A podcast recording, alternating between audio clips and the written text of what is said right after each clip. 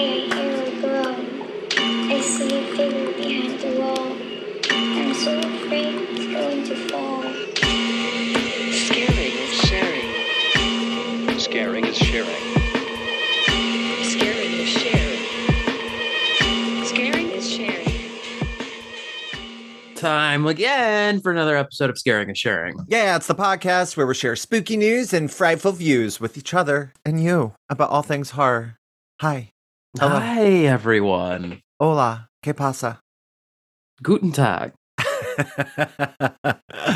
I'm so excited to be here today with my co host, the effervescent and shimmering Jeremy, the original Sasquatch Slim Rusk. Effervescent and shimmering. Effervescent like and shimmering. And hairy, since you're the Sasquatch. I know. And I did have a lot of hair going on these days. uh, and I'm here with the luminous, fabulous, amazing Brandy Joe Playback, the flaming oh screen. Oh my gosh. himself. Stop. Hello. If you've never listened before, Jeremy and I love horror movies and we talk about them and sometimes about other things. And then the whole crux of the series typically is that we share a scare with the other person that they have not seen before. And then we come back and we talk about them. Mm-hmm, mm-hmm. That's pretty much it. Yeah. If you want to skip ahead to the movies we talk about, you can look in the podcast notes and go to whatever time code is listed there. But please stick around and, and hang out with us. Yes, please. So, Jeremy, um, speaking of horror shows, Uh-huh. you participated in something quite horrific recently. I did. You did. You went to Boogie Fever. uh, So, if, for anyone who may not be in Michigan and doesn't know, but there's probably one of these near you, something just like it. There is this night club venue in Ferndale, Michigan called Boogie Fever that's all like 70s oriented. Like, I think all the music is from the 70s, right? they uh the night we were there friday night at least the dance party is music of the 80s 90s and early 2000s Oh, So, okay. yeah. Well, I always imagined it was the 70s just from the sound of it. Boogie Fever. no i they i think they cater to that on some nights so But it is definitely, it, speaking of catering, it's definitely catered a lot of times to like bachelorette parties and groups of like, you know, girls from the office, women, young women from the office who are like, oh my God, let's go do something crazy. Let's go to Boogie Fever.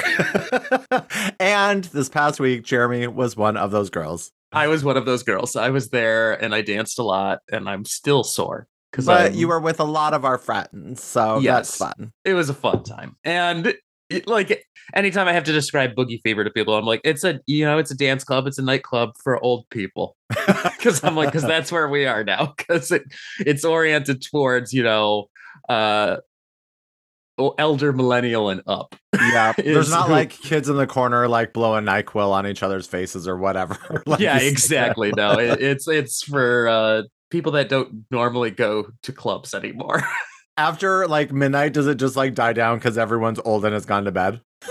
well actually what's hap in my experience there like after 11 o'clock or so is when you start to see like younger people coming in where you're like yeah they're younger than us time to go because i don't want to be here with a bunch of kids Got it. so Yeah. yep but we do leave yep we do leave round about midnight or shortly before then where we're like time to go home And you know, I, I know I was like joking around about it and all, but like I I loved in Hellbent, I loved that scene when they were all in the club and the guy got like murdered on the dance floor. And I Mhm. just like I do love that idea of and I'm sure it's out there, I just can't think of one, like a horror movie like totally set in a nightclub that some of I know that there's a little bit of like, you know, like prom night like is on like the dance floor, but that's a, at a prom.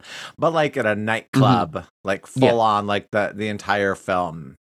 Yes, that'd be I like cool. that. Like all I can think of is like Hellbent, and then um New Year's Evil used it though as like a motif, not actually like a setting. So it's like, which was a missed opportunity in that movie. They should have had some killings in the club itself.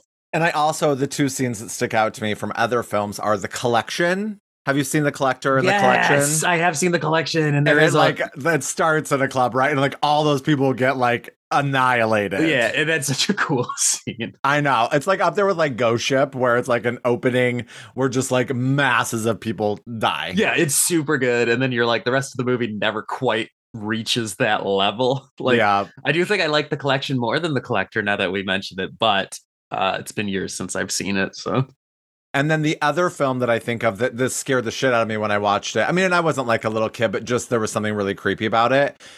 Was the opening of Blade? Isn't that the Mm. opening where they're all in the Yes. club and all of a sudden it starts raining blood and then one guy's like, "What the fuck?" and everyone else like starts turning into like the vampires. yes, it's at the Oh my vampire God, that always Yep. scared the shit out of me just because like i i was going to a lot of like after hours clubs and things at the time and i just like that idea Mhm. that notion again of you being in the minority in regards to like everyone around you is bad but you're like the only good one Yep. like that is such a, a, a um, a- the greatest fear of mine is Yeah. being in a room and like being like, "Oh my god, we need help," and everyone's like, "You're not getting it here." yeah, exactly. Be, You're- yeah, being somewhere, dinner. being somewhere where everyone is in on it but you, and uh, and it's not yeah. like a joke kind of way. It's Yeah, like a, you're gonna die by everyone here yeah, kind and, of way. and you shouldn't be there. So yeah, yeah, but yeah, those sorts of scenes always I really dig them. And maybe it is because I had like uh like I did club a lot as like Mhm. a youngster. Like I was off doing ecstasy every other weekend at this after hours club called Amsterdam in Denver, Colorado. Mhm. And um oh man, I just loved it. I loved it because of the drugs I took. And then, therefore, because of the drugs, I could feel like sexy and free and I could unbutton my shirt or unzip my vest and let my, my, chubby body show and I could just like walk around just like oh my Mhm. god I am comfortable in my body but it's like it was all just a mask from the substances yeah. I was gonna say. In my 20s, clubbing, it was usually accompanied by heavy amounts of drinking. So it's like that's what made it fun, actually, like looking back at it. So, Ugh. oh and the only other thing I can think of which you've not seen is Climax which Yeah. Maybe one day. I know. I just the idea of having to sit through that again just makes me angry. Oh, man. Um, Jeremy, what have you watched since we last spoke? Uh, do, do, do. I mean, nothing really horror-ish, other than I did see Asteroid City last night. Oh, you As did. I We've been I was talking going to about see it. it. We've been How talking to was it? I enjoyed it. Okay. Enjoyed it quite a bit. I'm seeing online there's some reactions that are like divisive, uh, and I'm like, yeah, this is like Wes Anderson. At this point in his career, I feel like he's kind of like and I'm trying to think when it happened. I think from like Grand Budapest Hotel forward, which is now like a few movies ago for him. Uh, he's getting like real deconstructionist uh, and um, uh, strange isn't the right word, but th- you know the movies he's doing are all these like there's different stories layered on each other, and it's like it- they're crafted in such a way and becoming more and more like fine tuned and crafted. Uh, that um yeah if you're not on that journey with him you're going to be like what is going on in this movie why did he do it this way i feel like and uh yeah but i enjoyed it so i've i've been having fun with this like later turn in his career Yeah, Joe and I are keep talking about going to see it. I thought it like literally just opened, but it's been out for weeks now. So oh has it been out for weeks Yeah, okay apparently. i think it's just not been in like wide release or something like that because we we found it just by having to dig around and be like what theater's even playing it so Yeah. I was listening to um Talk Scary to Me with Danielle Harris and Scout Taylor Compton.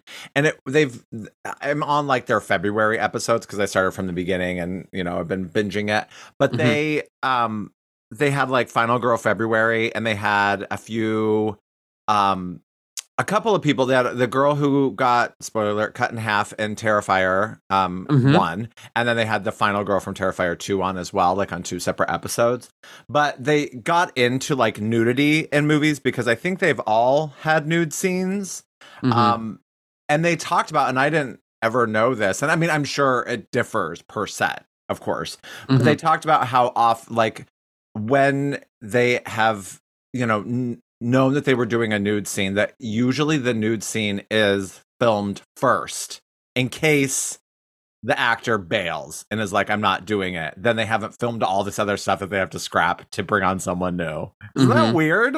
I mean, it makes sense. Yes. and here's the thing with nudity like i've been nude on stage multiple times um i find it very free freeing i mean literally and just like in a metaphorical way um but i'm i'm totally respect anyone's desire to be or not to be naked that is the question.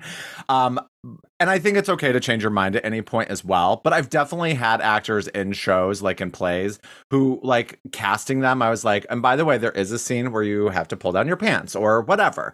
And like are you comfortable with that? And them them being like yes i am. And then getting to like a week before we open and they're like oh by the way I don't think I want to do that anymore. And it's like, wait, what? Like, we talked about this. Mm, Um, mhm. So it's interesting with film because, of course, it's different than the stage. Uh, but like to think of that notion of performers Mhm. doing nude, scene, but like also having to do a nude scene like right off the bat as like your first scene that you have to film in a movie is also seems quite frightening. Yeah, I know I've read stuff too about liking to the productions liking to get that out of the way too early. Like not just the like you said, the logistics of what if they bail? Now we don't have to reshoot a bunch of stuff because all we did was shoot the nude scene.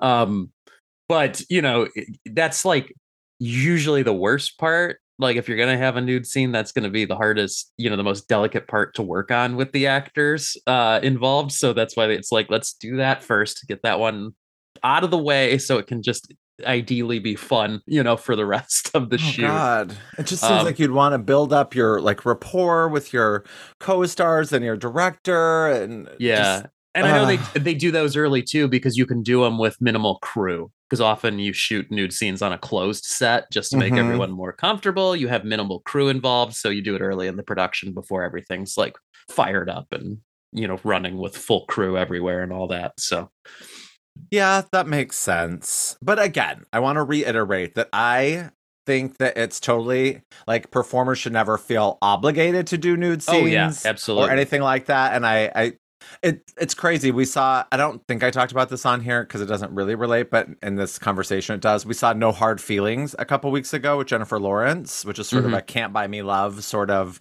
um, rom com, and it was totally sweet. I loved it. Uh, but she does. She goes. She's a full on nude scene where she's like totally naked and like kicks these three like teenagers' asses like in the full nude like you are it's jennifer lawrence like one of our top performers of our generation right now and Uh-huh. she's just like and i thought surely that's a body double but nope she was just like yeah i just thought it'd be fun so she Oh, just wow. did it and it's amazing i'm like wow like i respect that so much I respect it all. Um, and, and like I said, I, there just is something to having the conversation and then getting down to it. And then I'm being an asshole and saying like, you can change your mind. But I feel like it's it's important to sort of know going into something like, what am I okay doing? And then it's I think it's also important for the director and whoever's involved to make sure that the environment is safe and comfortable, and you know that that the actor is getting whatever they need to to get to that proper place which is why like intimacy coordinators and things like that are such a an Mhm. important part now because there was just so many years where people were just um not taken care of in regards to nudity and sex and in Mhm. art absolutely.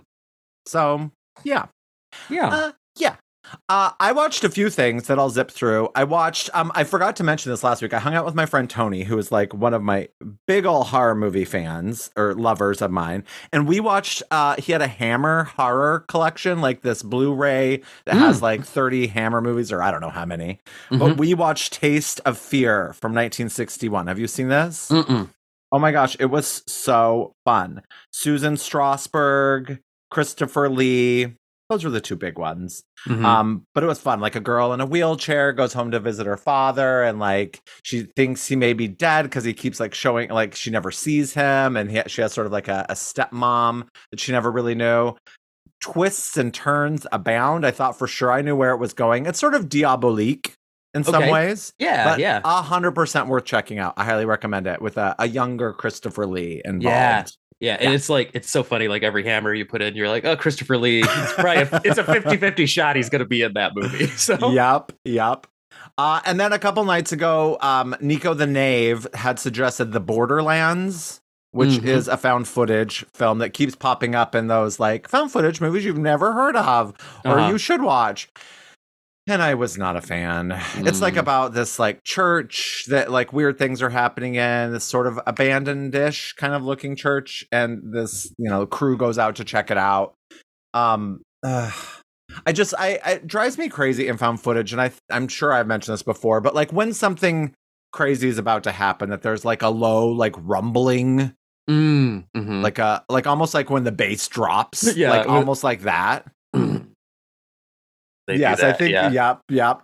It drives me crazy because I'm like, it, I would be so it would be so much more effective for me did I not know something is coming and it just happens. Yep. And it sort of defeats the purpose of the found footage and the like, oh, you're envision- you're seeing it just as it happens and being recorded because it's no longer that. Like Mhm. I, I know Paranormal Activity is maybe the one who started all of that because there's none of that in the Blair Witch Project. Yeah, yeah, no, because Blair Witch was like, at least they attempted to keep it close to just being like this was all just shot on the fly on a video camera, like as it happened. Uh, and then that new wave of found footage movies post Paranormal Activity, that's where they started to become very like produced looking, where you're like, how is this found footage? Like I can clearly see edits. Uh, and they set up camera shots and stuff. Like it does not feel like somebody just shot this on the fly. There's music in them half the time. So you're like, okay, uh, these people supposedly died filming this. Like, who then edited it and put music over it? So, And I think that's that like found life, like with like the internet. Cause I, in my mind, I think, well, if you just do something inventive with found footage, like in, Mhm. to sort of reinvent how it is now, that it could be good again, or you could have it something successful.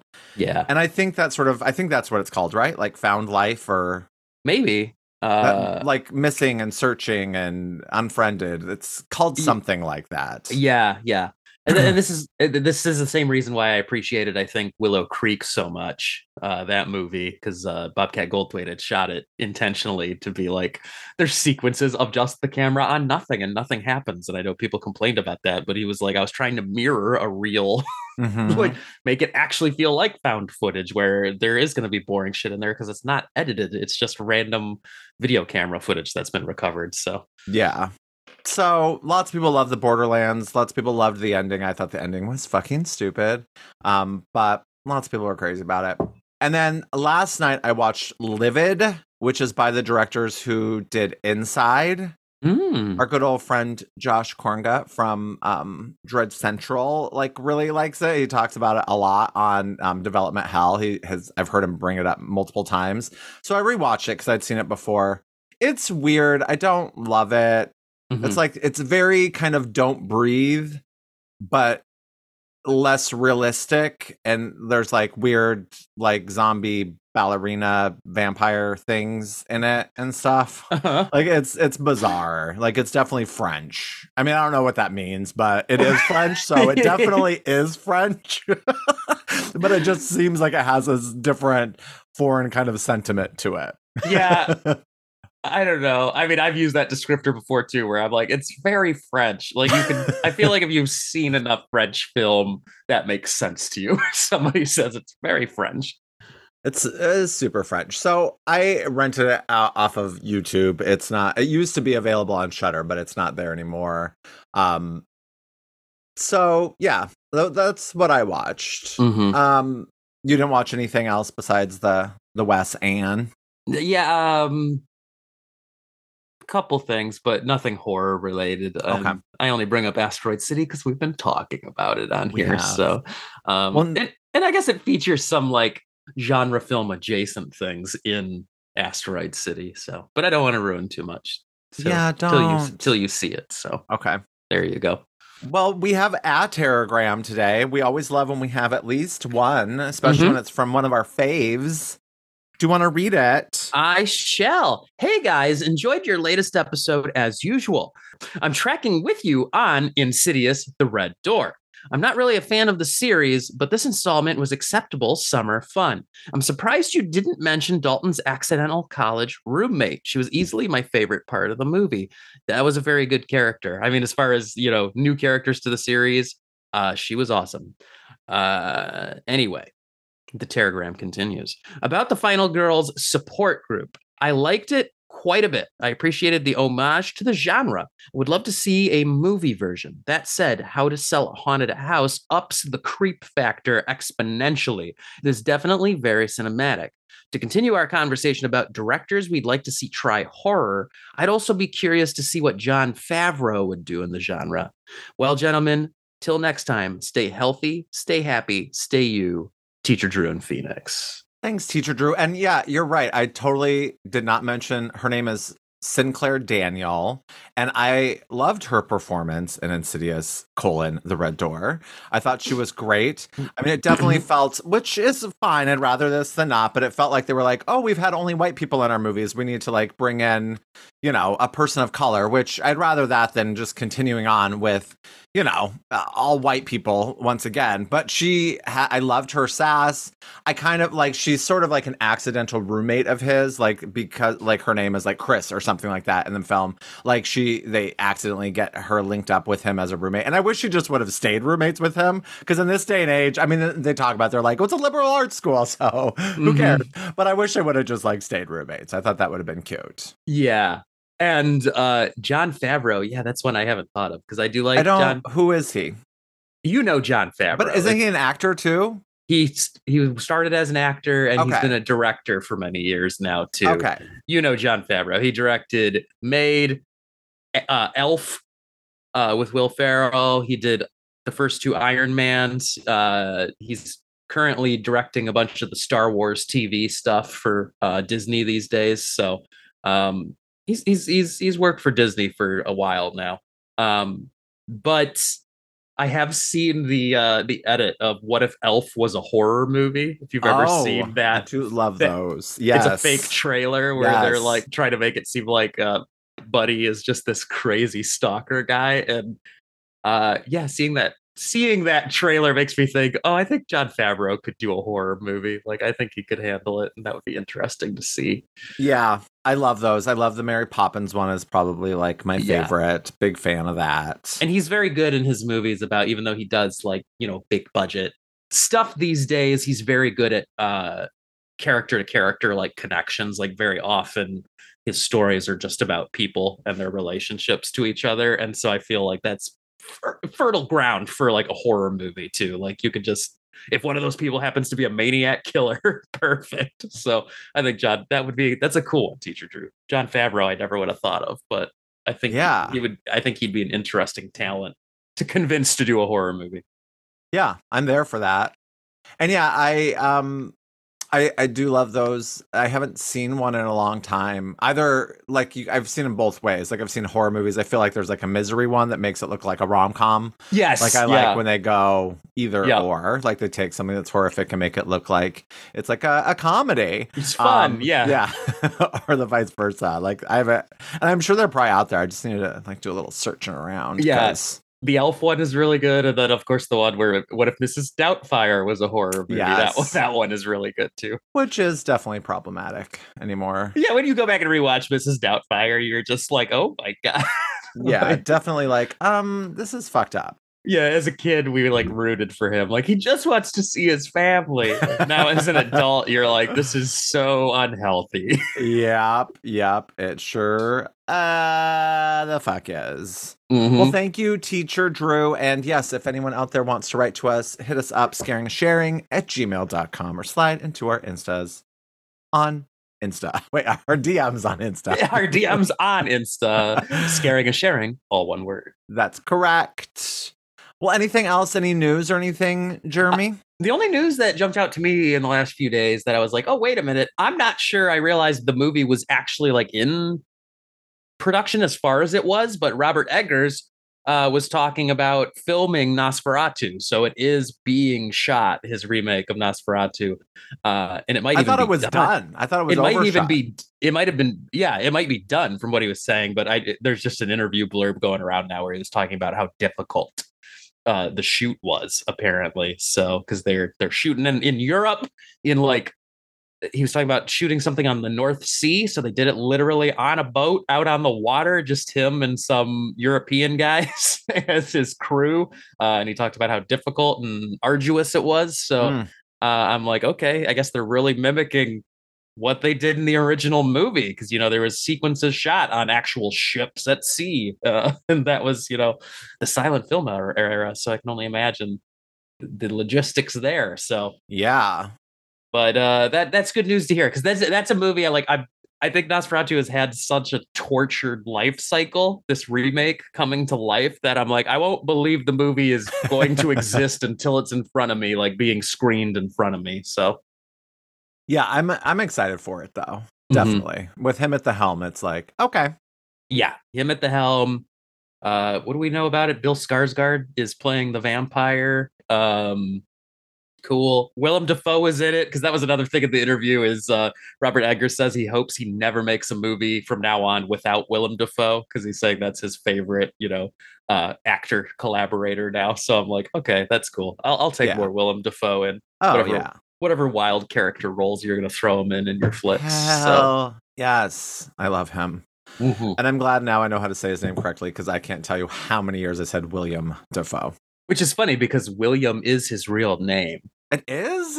It is. So yes. I'm not wrong when I would say it that way. Technically, you're not wrong. He's actually a William, but I saw an interview where he said his his dad. He's named after his dad, uh, and he never felt like he was also William, uh, and he wanted to define himself. So it was a nickname he picked up apparently in high school. Was just Willem, which is like you know I can't remember. It's a European uh, version of uh, William. So he started using that professionally. Was Willem? Uh, Okay. and uh, and then he also actually says his last name as Dafoe oh. but people just started saying Duffo, and he thought that sounded better, so that's what he's gone with professionally. William Defoe, Willem Huh. Defoe, but he's William Defoe. wow. That's definitely something I did not know. yeah, and yeah, there you can look it up. There's like an interview of him talking about his name, where he, it's one of those things where he said he's like half my family says Defoe and half the family says Duffo. So he's like, I went with the Duffo one because that's what everyone was saying anyway whenever they read my name. So Okay. All right. Well, looking forward to it. Mhm. Well, shall we share our scares with each other? yeah, let's get Sharon. All right. Well, share with me. Okay. Um, I was trying to think of something like fun. I'm like, it's summertime. Let's keep it with like fun movies. Uh, and uh, this one's been floating just out of reach. Every time I think I'm going to give it to you, I think of something else. Uh, but now I've run out of something else. so Oh. I am giving you the movie Mutant, also known as Night Shadows, I believe, is how you'll find In it Search on of Darkness 3. Yep. It was in In Search of Darkness 3. That's how I even heard about it, then went and watched it and was like, oh, this is fun. Uh, and I saw it's on your watch list on Letterboxd. So Yeah, I think because like in Search of Darkness 3, I just kept adding things on Yep. there. But I don't remember oh, what it's all about. Huh. I will tell you the name Mutant is a much cooler title than uh, Night Shadows because that doesn't really. Ex- it has the, the title Night Shadows has like nothing to do with the movie. I don't know why so generic sounding. I feel like there's like a female lead. I can like almost see that in my head. And I keep thinking there's something with a beach and like a bunch of I'm probably just getting it mixed up with something else. But I'm gonna say there's a beach. I'm gonna say that there somehow like there's a bunch of eggs, like sort of um invasion of the body snatchery. That's what I'm gonna go with. Like it's sort of um like an invasion of the body snatcher, like there's these mutant versions of people that turn into more monsters. I don't know. I because I did remember it at some point, but ah shit, it's just not coming to me. So that's what I'm going with. A Cool. weird 80s invasion of the body snatchers sort of riff. All right. Raff. All right. Um Cool. so wait, so should I give you something sort of fun and crazy or should I give you like heavy? Ooh, I don't care. Ah, shit. Um, let's go with uh, sort of dramatic and heavy. Okay. And I'm going to give you Saint Maud. Oh, Saint Maud. Um, I don't know anything about this other than it came out a couple years ago. I remember it had like rave reviews when it was out, but it had such a limited like release window that uh, it seemed to just disappear really quick. I believe it's some sort of satanic possession or a cult cult movie or something like that. I heard it was wild. I really wanted to see it because most horror people I know were like, "You have to see Saint Maud. It's cool."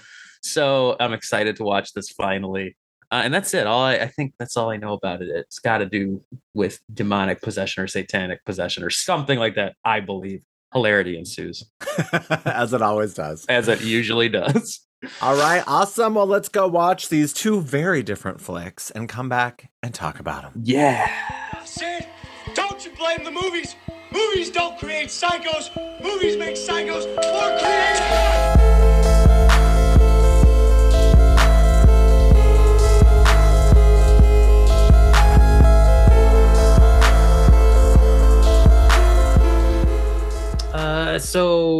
This is where we talk about the movies. Hopefully, you know the drill. Hopefully, you've been listening forever. But if you're Yeah. new, this is what we do. And you got a haircut. I did. I chopped it all off. you look so clean cut.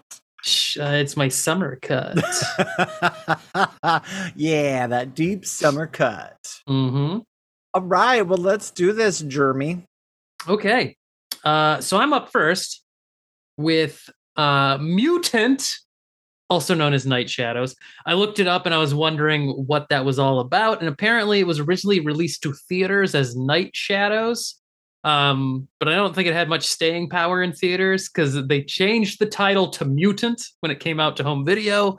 And that seems to be the title everyone knows it under. And that's the title that's stuck ever since. And I think Mutant's a better title than Night Shadows. That's too generic, Night Shadows. So, Okay. uh, anyway, the uh, tagline on Letterboxd is "Mankind's deadliest threat will not come from the skies," which is like weird considering. I don't know. We'll get into that. Uh, and the description is: When two brothers, Josh and Mike, go to a small southern town for a vacation, they find most of the residents either dead or missing. When Mike himself goes missing, Josh, Josh teams up with the local sheriff and an attractive school teacher to find him until Josh discovers that the whole town and most of its people have been infected by a form of toxic waste. And they have all turned into toxic vampires who prowl the streets at night for human blood. That's so weird for it to say that I know, right? because I thought of them more as zombies. Yeah, more like zombies. And yeah, So I, I like what I had said about this, like that I thought it was like Invasion of the Body Snatchers. It kind of is. yeah, it sort of is. And I feel like that's the whole like that tagline being like the threat won't come from the skies because I feel like this movie sort of plays out like a, a alien invasion kind of movie at times, but it's It taking away definitely- yes, you- aliens and putting in something else instead. Yeah, you wonder if that is the case for a while. And I was wrong. I thought it like centered around like a, a woman, but it really centers around these brothers, really in particular one brother, Josh. Mhm. But I wish there was Yeah. more of Mike because Lee Montgomery is so fucking hot. He is in Girls Just Want to Have Fun, which is my favorite 80s dancing movie. Like you got Mm. Footloose and Dirty Dancing and Mhm. Flashdance, but Girls Just Want to Have Fun is my fucking jam. Hmm. I fucking you've never seen it. It is Shannen Doherty in a very small part, Sarah Jessica Parker, Helen Hunt, Lee Montgomery, and he's Hmm. so fucking beautiful. So highly Okay. recommend it. If there's any other um, girls just want to have fun stands out there, I want to know. Uh, but I loved the brothers. I immediately, even though I don't even know that I've ever seen this whole movie, but I immediately thought of an American Werewolf in London. It had that sort of vibe to me. I was gonna say this totally has an American Werewolf in London vibe in the beginning. with the Okay. brothers backpacking and like Yes. yeah, totally. But like you totally are for the bros. Like they're like you're with them, like the town people are kind of assholes to them. And you Mhm. get that whole country versus city vibe. Like there definitely is that like that um sort of conflict going on. But you're with the brothers, like they're not assholes. They're like sweet guys. hmm And you're rooting for them, which you know I love to root for somebody. Yeah, i know you like you like to have nice people at the I center of stuff that you can connect to. But then all of a sudden there's like slime around and dead bodies that aren't dead bodies and lies and deceit and people disappearing. I kept thinking though in the nature of in my head invasion of the body snatchers, I kept thinking that people would disappear and then reappear, which Mm. didn't always happen, which is No. maybe one of my gripes with the movie, but they kind Mhm. of cover it. but it's sort of like I don't know why it happens that way, and then that's all they say, right? Am I right? Mhm. Yeah, that's pretty much it. No, it, some they- people get like killed by these toxic mutants Mhm. and come back as toxic mutants, but then other times they're just dead. Yeah, other people are just dead. Some people get attacked and like are okay for a while and then they become, you know, stuff starts happening to them over time. So yeah, there's no real rules to the toxic zombies. I also got mixed up in my head. There's that Donald Pleasence or Donald Pleasence movie, Dead Mhm. Alive or Buried Alive or whatever, Mhm. which also was covered on In Search of Darkness, Yeah, yeah, yeah. which yeah. is sort of a body snatchers. Like I think something happens with the people and then they come back, but they're not exactly. Have you seen that? No, that one You I know I'm haven't talking seen. about though. Yeah, that sounds familiar. If it I'm was in In Search of Darkness, that's yeah, probably how I saw it. I think it's like not Dead Alive because that's that. Yeah, that's Peter Jackson. Yeah, but I think it's Buried Alive. I can like see or bear. I can see the video box. It's like a face coming out of like the earth, hmm like a, a corpse, Dead But and I. Buried. dead and buried. Thank you. That's that's the one. But you've not seen it. I've not seen it, and I've so but I've- surprising. much like you, I've seen the video box a hundred Oh, thousand yeah. times. but I guess in a way they are like vampires here because they have to like they're like stealing blood, Yeah, right? maybe That's it's not thing? Dead and Buried because Donald Pleasence is not in this. Maybe I'm wrong though about Donald Pleasence because that sounds like the movie I'm talking about. Maybe I just got that mixed up in my head. But it's like someone in a town and like Oh yeah, okay. I'm reading the description on Letterboxd. Let's see. Uh, Dead and Buried has James Farentino. Robert Englund. I think that's. I think I'm getting my. Yes, he's in there. Robert Englund's it. in it. Yep. Not that they're at all comparable, but they're in two of the most Yeah. well-renowned slashers of all time. So I think that is where I knew that there was someone. Okay, You're like there was there was some some slasher famous slasher alum in there. but there. Donnie P was not it. Um, but okay, so this movie is like it starts off. I'm in it, and then it do- goes weird, and then I'm like, what is happening? And then I'm like, I don't fucking care. This is wacky, and then I really enjoy it. Yeah. It's sort of much. like the, the roller coaster I went on. Yeah, that's exactly it. Like this is now my second watch. Like I didn't know this movie existed until I saw In Search of Darkness and they covered it in part 3 and then I was like I got to watch this. So I watched it uh earlier this year, I think at some point point originally like maybe in the winter at some at some time and yeah, that's what I felt too. It's like kind of cool. It's got kind of like spooky vibes that are like uh remind me of great you know halloween time viewing of like catching a movie on cable uh but in the middle it kind of just drags you know as the Yeah. i think that's supposed to be the parts where they're like solving the mystery and finding out what's going on but a lot of that i feel like could be trimmed uh just to make more room for like the zombie mayhem that finally unleashes at the end of the movie like full blown Yeah, it feels like a, a Lost of the Dead movie at points. yes yeah it does it like really the, does The zombie vampire things sort of feel like Dawn of the Dead or like Day of the Dead. day of the dead ish yeah I yeah kept thinking of Day of the Dead during yeah this. this this feels very derivative of like romero's uh especially day of the dead towards the end of his cycle of movies where you're like um and if they made it funnier it could have been like a lost Re- return of the living dead uh sequel as well Yeah, it doesn't have a lot of humor. I mean, maybe some unintentional. yeah i'd say at best unintentional but it's like that that that's a component i feel is missing too. Like if they made it a little funnier uh maybe it'd stand out a bit more. And i mean like uh you got wings hauser in the lead as josh. Like he's a charming character actor in his own right. So it's like i don't know why they didn't give him some more jokes or something uh because that would have that would have helped Now I know he's in Rubber, right? yeah yep And- but I was like, I know, like watching this, I'm like, I know I've seen him in something. And I go back and I look through his filmography of hundreds of movies or Yeah. whatever. And I'm like, I haven't seen him in anything. But then I realized why I think I know him, which we may have talked about during Rubber, but I don't remember. I don't From think te- we did. from television perhaps Nope. Nope. From from Terror in the Aisles. oh terror in the aisles that's from right Vice Squad because Vice Squad. You're talking about how likable he is, but he is frightening in that movie from the clips I've seen. I want to see the whole thing, and I, I just Yep. never get around to it. But he is so, like he was so scary. He was one of the scarier parts of that movie when I was a kid. Yeah, yeah, I forget about that. That yeah, Terror in the Aisles used the movie Vice Squad a lot for some A reason. lot. Yeah. as- and it's like that's like a minor cult classic at this point. Like I don't think a lot of people even remember that movie. So and I mean, yes, I, I guess they do use some thrillers in it, but Terror in the Aisles is a, mostly about horror films. But Mhm. Vice Squad's in there.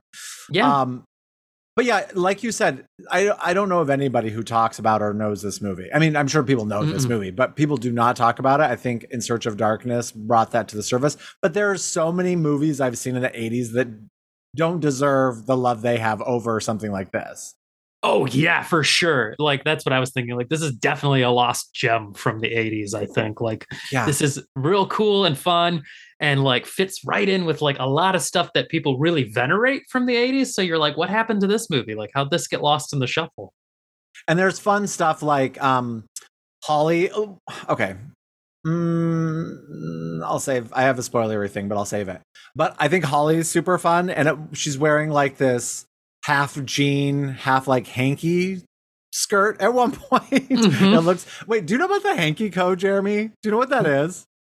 Uh the hanky code. Don't I look. believe- Don't Google it. Oh, I'm not Googling. I'm looking at I'm looking at Wings Hauser. Oh, Because okay. you are correct. He has been in like a hundred thousand movies. oh my god. That's so Like, many. And I've barely seen like any of them. And he was I was trying to look it up. He was in Roseanne Yes, I uh, saw as- that on there. as their neighbor. That's what it was. Like I knew him from television growing up because he he was pretty prolific on television as well as like a guest actor in tons of TV series Okay. and stuff. Anyway, no, the hanky code that's something to do with uh gay culture, isn't it? You're like, is that something to do with gay culture? yes, but I have to tell you because it's so interesting. So back in like the 80s, I Mhm. think it was mainly the 80s, maybe the 70s too.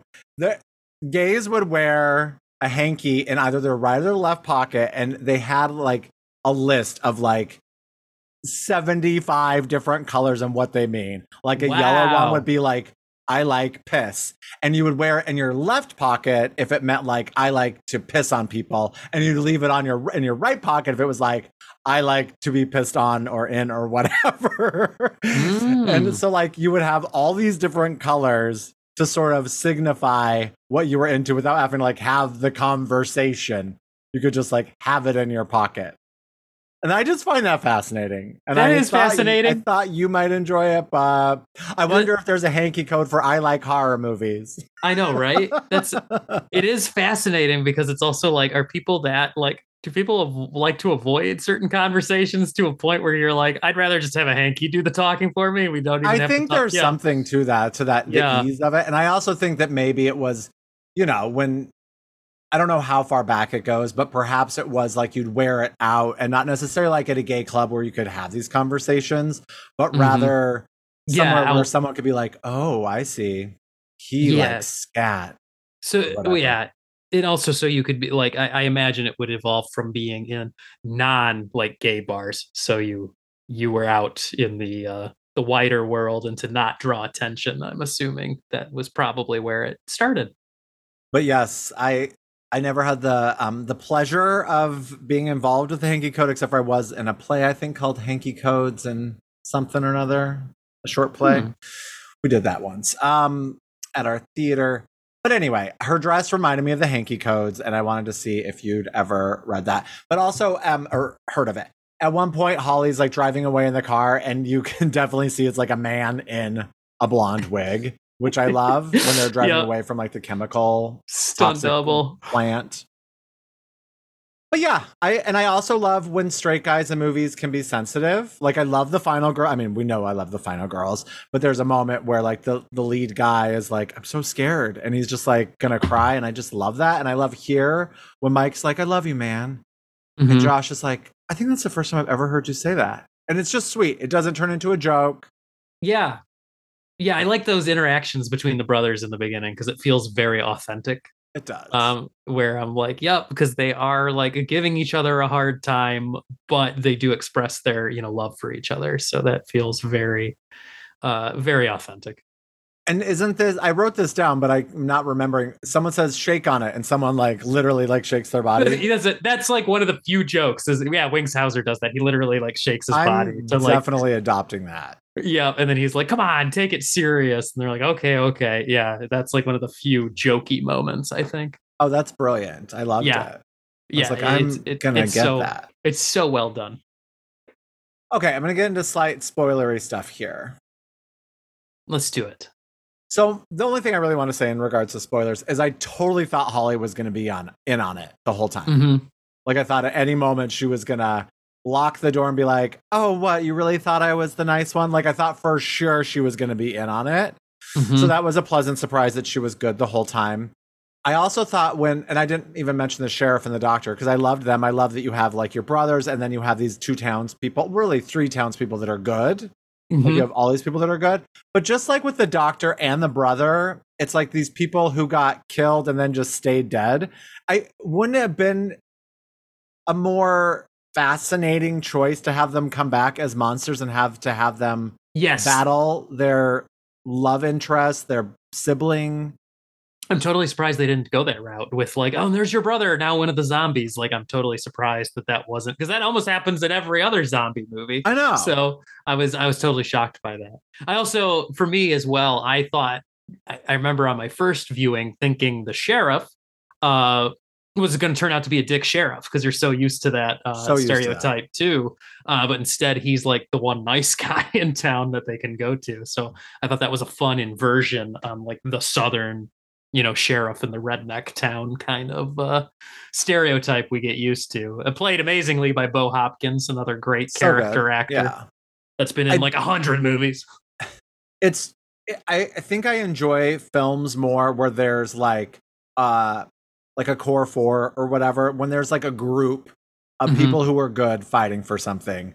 Not that I don't love a good final girl or like whatever, but it's there's something fun about that group and I think it's maybe like cuz you would like to you can sort of put you with like your friends in this circle like okay, if me and my like five best friends got in this situation sort of Yeah. vibe.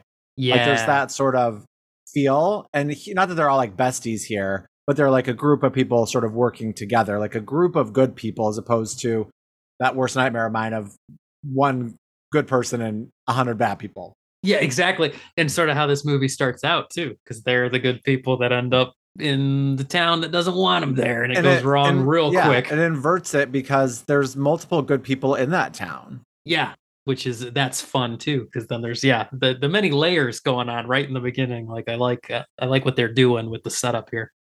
So it's fun. It's sort of like, you know, a deliverance sort of vibe at times. There's definitely like some more zombie things, a little bit of vampires, I guess. And then it sort of feels like an alien invasion film also. So it's like Yeah, a 'cause- conglom. Yeah, it's got that weird yeah the the haunted town sort of thing where like people are disappearing, but nobody wants to talk about what's going on. Like I love that kind of vibe in a movie as you unravel the uh the mystery of what's really happening. And then it almost has sort of like Toxic Avenger or something going on when they reveal it's like, oh, it's this toxic waste we've been dumping under the town that's turning them into zombies. Where you're like, okay, there's that 80s environmental like toxic waste Totally. message that so many uh Troma movies like to capitalize on. And the only thing I really loved about the zombies that I wish they would have done more of is like that because they were toxic waste, like the one puts its hand on like the car window and like his hand starts to like melt Mhm. the window. It melts through the glass, which is like, oh, I wish they did more of that of them like like melting through doors and stuff. That, totally. that'd be awesome. And also they kill a kid.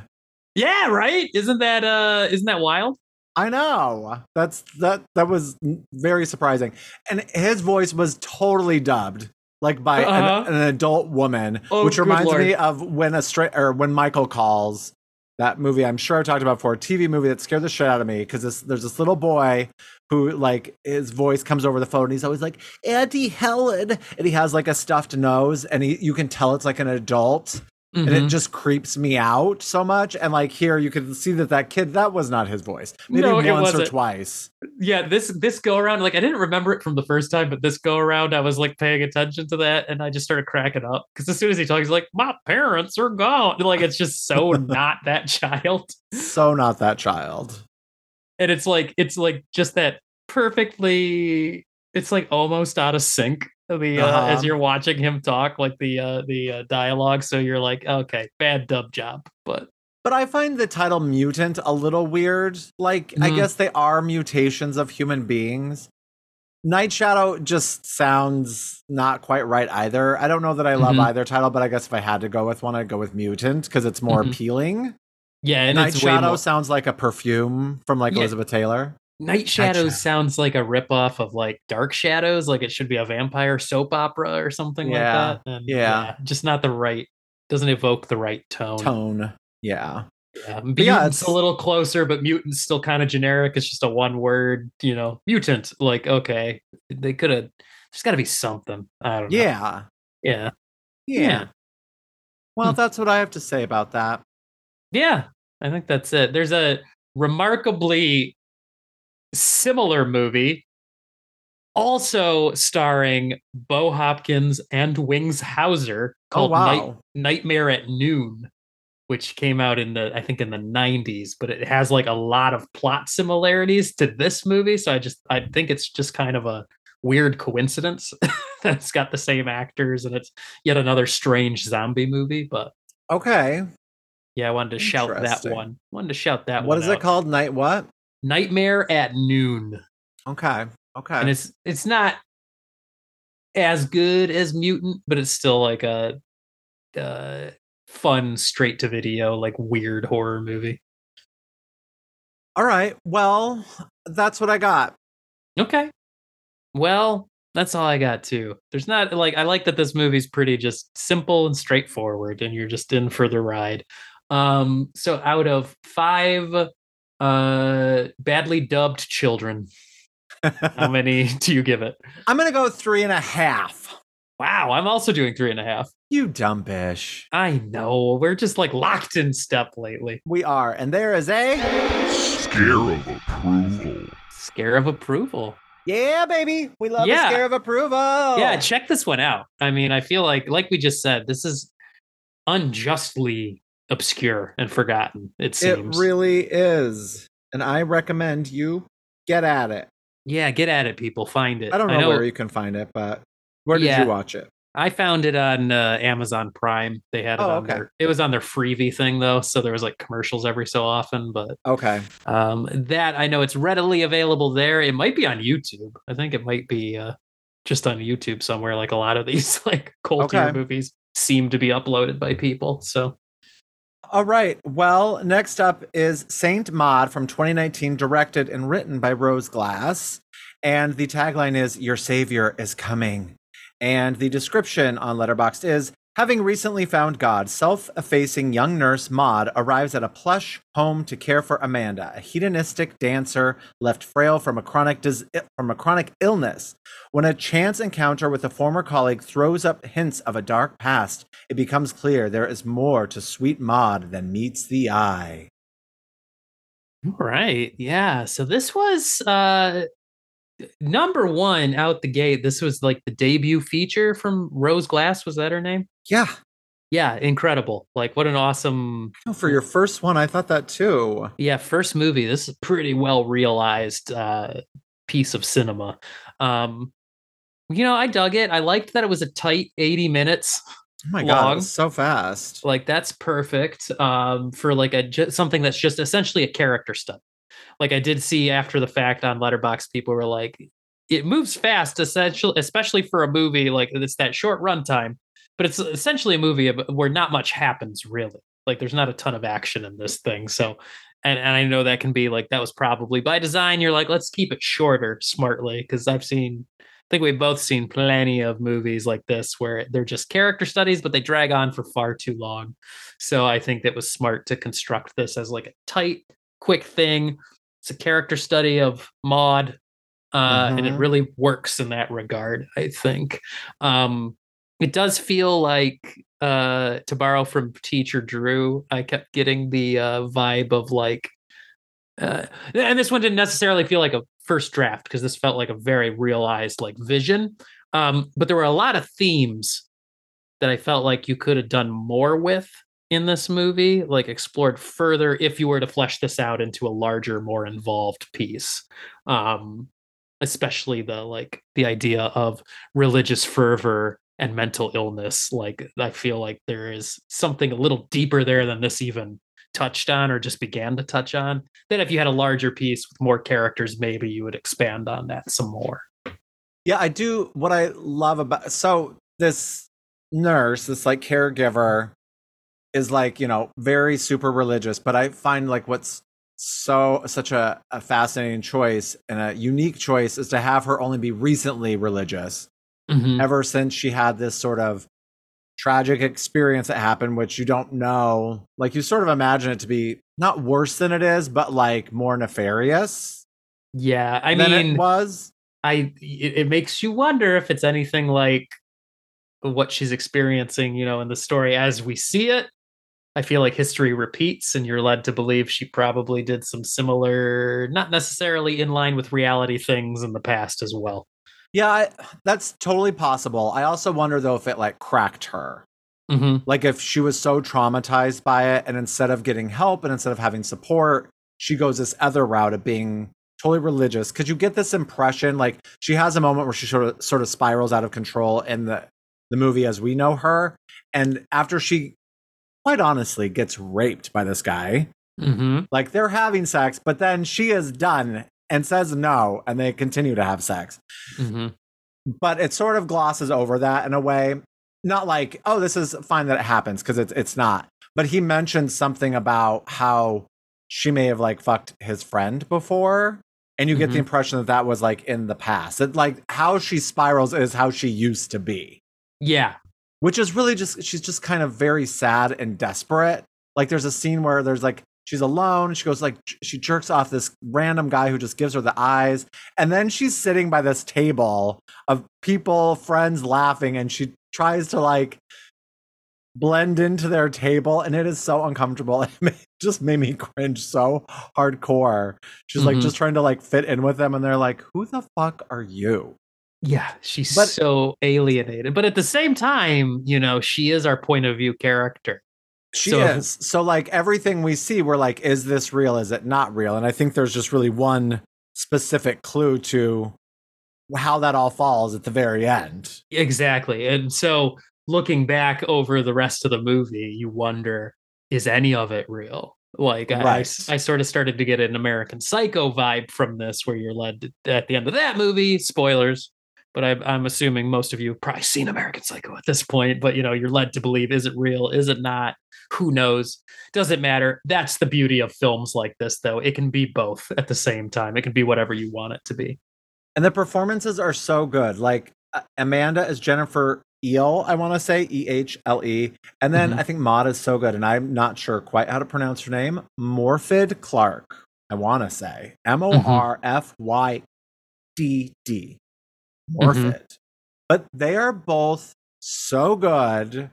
I love them. They're so like the exact opposite. One is brassy. Well, I mean, she's dying, but the character Amanda is definitely a, an abrasive sort of personality, and then you have Maud, Commanding commanding, and then Maud is like tiny and quiet.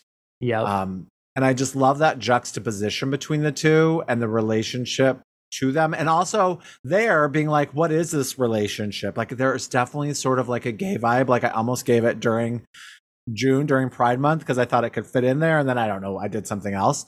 Um, but I feel like like is the way Maud treating Amanda because she has those feelings, or is it because she's religious and she believes that that's sort of you know that les- being a lesbian is wrong? Like it's it's that is unclear, mm-hmm. but I appreciate the unclear un- the unclarity of it. yeah, it, it The lack kinda clarity. s- It simmers there, yeah, throughout where you're not sure if she's bigoted or if she is just uh, a little out there. So but in some ways it feels like religion like saves Maud for a little bit, like Mhm. as opposed to dealing with her trauma and coping with it in healthy ways. She finds religion or latches back onto it or whatever. We don't know how she was as a kid, just that she's recently become fervor, fervorous with it. Fervorous, fervent, Fervent, thank you. fervent is the just word. making up words. we are. That's what's what we are. I am. I, I make up words all the time. Or Fervent is the correct word. I, I, like fervorous. She becomes Fervorous. fervorous with her religion. Uh, um, but like it's because she's like, oh well, the pain. You have to do something with the pain. So that's what I'm doing. I have to save people, or I have to save someone. And so like that's where she sort of where she finds Amanda, who she thinks you know she's gay and she drinks too much and she's everyone smokes all the time okay everyone Mhm. in this movie smokes all the fucking time yeah, they're except in for they're, Maud they're in the UK, so it makes sense. smoking, smoking, smoking. But I just, it's, I find that it deals with grief in a more clever way than some, not to say like the Babadook and Smile that those aren't clever and how they do with it, but here I feel like it's even more veiled in Mhm. how it's dealing with its trauma. Yeah. And like, and that questioning, is it real or is it not? Because it's religion and not like a monster. Mhm. because so many people are religious and do believe in God and Jesus that lots of people could be like, oh no, I bet she is hearing, like she says she hears him and feels him, and I bet she is. I'm sure lots of people, more people feel that than people are like, ooh, that person really sees a monster in the corner. Yeah, that person's crazy. Yeah. Yeah. I don't know. I find that I find it so fascinating. And I find it's beautiful. Like it's so well shot. And the music, I love the music. Cynthia at times. And I think it's uh interesting too. Like I saw somebody on a Letterboxd review mention something of that, where she's into self uh yeah, flagellation, as they would call it, where she scours her skin as you know an act of penance, going with the old school medieval like Catholic uh tradition. But uh I saw a Letterboxd review mention something about this idea where like it is interesting that so much of modern Christianity too focuses heavily on the crucifixion, of course, and the suffering Jesus went through. And it, for many people, suffering and faith are like one and the same. And it feels like the movie's doing some sort of interesting dissection there. It's like, uh, I feel like it's not quite clear exactly. Like, I know that theme is there and it feels like there's some questioning of it. Um, but what's exactly being said, I don't know. I guess that's up to us to look at and interpret. Yeah, because I have to say, I am not religious. I definitely have some form of higher power that constantly changes. I don't know what it is at this point, but that's okay. Um, but when there is a great tragedy, like a bunch of kids get killed or something, Mhm. or whatever, it doesn't even have to be that. But it, I am not the when I hear others use this is the way God wanted it or whatever, like using religion to cope. Like I get it, I get it. Mm-hmm. That's what you need, but to me, it makes me a little angry. Yeah.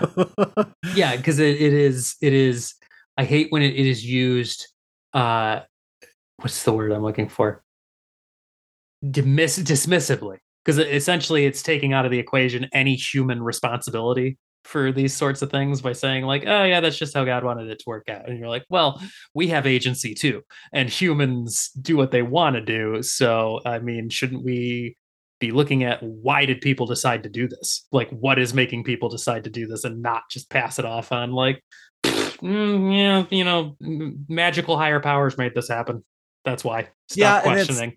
I say that, and then again, like a part of my recovery and having a higher power is things will work out as they're supposed to, even if you don't know that at the time. Mhm. It isn't so much like that's what God wants, maybe to some people, but to me, it's just things happen for the reason that they're supposed to happen. But I do just like, I just can remember sitting in funerals and things like that, or like we're just hearing uh, the way people use religion to cover up the pain Mhm. can bother me. Absolutely and to again to be like well we don't need to take action because that's just the way it was supposed to be and it's like no you still have to do things you know we still have to be responsible because that's still part of this whole universal uh, contract we have i would say but And in, in regards to the self harm, Like she definitely throughout the movie, there's a couple cases we see of her doing that. But then Mhm. there's also, and I love this, that there's like scars on like her stomach that we Mhm. never see her inflict. They're just scars. But it makes me think that she's often like had been someone who like was a cutter Mhm. like prior to all this happening. And so then she's able to just transition that self harm into the religious thing of I, in order to feel closer to, I have to deal, I have to go through this pain. I have to kneel on popcorn kernels and put nails through my feet and burn myself. Like that, it would make sense that someone who once was into not into self mutilation, but used self mutilation mutilation as a way to deal with to cope. to cope that Yep. they would be such an easy transition if they became religious to say, "Oh no, this is how that pain should be used." Absolutely, yeah. And and it, to that point too, I, it does make me wonder if she's essentially been the same person all this time. That's why I'm thinking in her past life, she probably wasn't really all that much different. She was just using uh alcohol and you know partying and whatever else she was doing to cope and then it became this like uh, uh religious zealotry later when she had the uh a breaking moment so to speak but i'm not sure she ever really broke as much as she just became i don't know more of whatever the issues are more of this uh emptiness this uh this badness that's taken hold of her Yeah, there's so much about loneliness in here on multiple levels, like between Amanda and between Maud.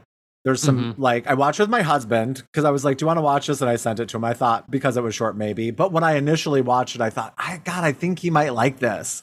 Mhm. And so we watched it, and I just couldn't read him. But luckily, it was you know like 80 minutes before the credits roll, and then it ended, and I was like, "What did you think?" He's like, "What do you think I thought?" And I'm like, "You hated it," and he's like, "I loved it." Oh, there you "Oh go." God."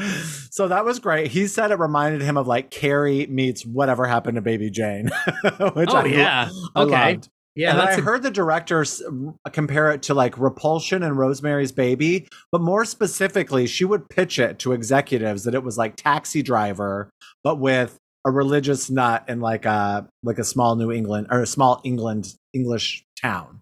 Mhm. So she compared it very much to whatever that character's name is, Robert De Niro's character. Uh, Robert De Niro. Travis Travis Bickle and yeah Yes, Robert she, De Niro Tra- she related it to more of like a female religious version of him. That's how she Mm. would pitch it, which made me want to watch Taxi Driver again because I've only seen it once and I barely remember it. oh man you barely remember it Wow, I, was I just remember Jodie Foster and blood. Okay. Yeah. Yeah. I mean, that movie stuck with me when I saw it because I was like, holy crap, this movie's crazy. So, yeah, Taxi Driver is intense. And I can see that comparison. These would be good companion pieces to each other Taxi Driver and St. Maud. Yeah, but I liked the motifs, like the tornadoes and the lights, like electricity, and not even Mhm. just electricity, but like the fireworks. And I just think some of the scenes are so stunning, and I think the acting is so good. And the second time around was so great. And I have to talk spoilers for a second. So, Mhm. anything else you want to say before I get into that? Let's do it. Okay, so the most, the coolest thing I found out, spoiler wise, which I think because it ties into like what was really happening, is that when Maud hears the voice of God, do you know Mhm. this already? Uh, I'm hoping you're going to say something that I kind of figured out on my own. So, That it's her voice. It's the Yes. actress, yeah. but just like in a lowered register, yep. which Yeah. I find it's like that's telling right there. Yeah. But then I also just think the last shot of the movie, like, because we're like, does she really have these wings? Are people really like? But then that very like, and it's just like it was less time than I remembered it being, where you were just seeing her burning alive. Like it's a flash, yeah. but it's the- enough to just be like, the fact that God speaks in because I had to look it up afterwards too to double check that, but God speaks in Welsh when he talks to her. Uh, and the, I guess the character, I don't know if they say this, but they're like Maud is supposed to be Welsh. So that leads to the idea that this is just coming from inside of her somewhere, since it's her own voice speaking what would uh, effectively be probably the first language she knew, even before English was the Welsh language. So, um, yeah, you're like, okay, I think this is an internal thing that's happening. and I remembered that she killed Amanda, but I didn't remember that Amanda has this brief moment, probably in Maud's mind, where she Mhm. becomes like demonic. And it Yeah. scared the shit out of me. like I think it was like because we have like surround sound, and it Uh-huh. really utilized the surround sound in that moment, and I jumped. Like that Oh, scared the shit out of me for awesome. sure. Awesome. But I was like, I loved that. I love that. I just I think the end is so good. It's worth going through everything else, which doesn't feel ever boring to me or anything. I just I liked it a lot more on the second watch, and I liked it the first time around. I just I think ex- going into it knowing exactly where it was all going, because I mean. You would thought like it was about something satanic or something, like Yes. before watching it, just based on like the title and that it probably had to do with religion. So Yep. like watching it, were you did you have any idea where it was gonna go? No, not at all. I like I I kind of just locked in and settled in though after it started to unfold where I'm like, okay, I think this is just a character piece is really what this is going to be. So like I'm here for that. I knew the end had something to do with her setting herself on fire because I'd watched some one of those YouTube videos. It's like the most shocking moments from movies this year. And I just wish when they give the number like nine, nine Saint Maud, it would just say nine Saint Maud so I could know and fast forward through it. But it's always like Maud on fire, Saint Maud. Yep. like they always tell too much. Like, Yes. I also had a malignant spoiled for me because I Mm. choose to watch these videos. You know, I haven't watched all of the movies, but I just always think you'll be nice and give me a heads up, right? Nope, nope. nope. I think nope, those often, were in the same year, and I think in the same video. often they don't give you a heads up. Those and it's dicks. not like it's not like totally like Maud sets herself on fire, but I knew that it was going to be her on fire. I just didn't know how we were going to get there. yeah, yeah. But it was spoiled nonetheless. Yeah. But I mean, I also love the the tense moment when her friend stops by, and also when she's having sex with that guy. That I feel like you think something more is going to happen, like Mhm. especially when her friend Joy comes by. Like you see the acid, it's all tense. I feel like you think she's gonna pour acid on her friend, yeah, or or, something. do something. like it's just yes. filled with tension, and you're like something is going to happen here. And I just love that it doesn't. It doesn't, but that's what the ending is. It's the release of all that tension we've seen this entire time. So, Yes, and I think it's kind of beautifully constructed. it is. Yes, I love it. Anything else to say? No, I think that's about it. All right. Well, oh, one last question. Do you know? So in that stove, she like lifted that thing up and it was immediately hot. Is that how certain stoves are? Old timey stoves? It must be like I, she I like don't, I don't lifted know. up that heavy like like pan and then just Mhm. immediately stuck her hand on it. I'm like, oh, are there ovens that are always hot? yeah, I don't know. Okay. Must be. All right. Maybe, maybe some kind of special European oven. All right. I don't know. well, out of five godgasms, ooh, ooh, yeah, that's right. there were a lot of godgasms. There was a lot of godgasms. How many do you give Saint Maud? I give it a four.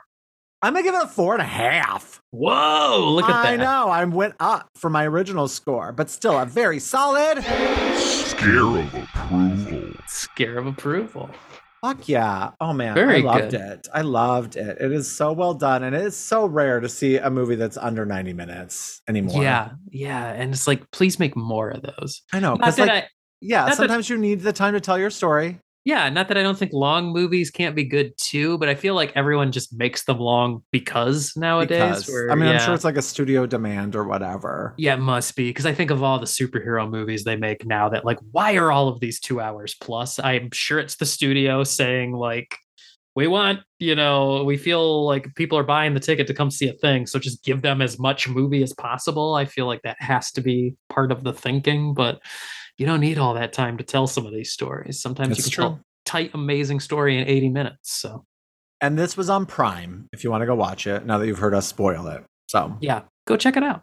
go check it out. All right. Well, please write to us, scaring and sharing at gmail.com. Follow us on Insta, scaring and sharing. Oh, one word. I was waiting for I it. was- I was waiting for you. Oh, you thought I was going to say it. I thought, you were going going to to wrap it up. Oh, one word. Smash it all together. And um, yes, we'd love to hear from you. Come back next week, hear what we will have to give each other then. And um, remember, um, whatever you do, don't fall asleep.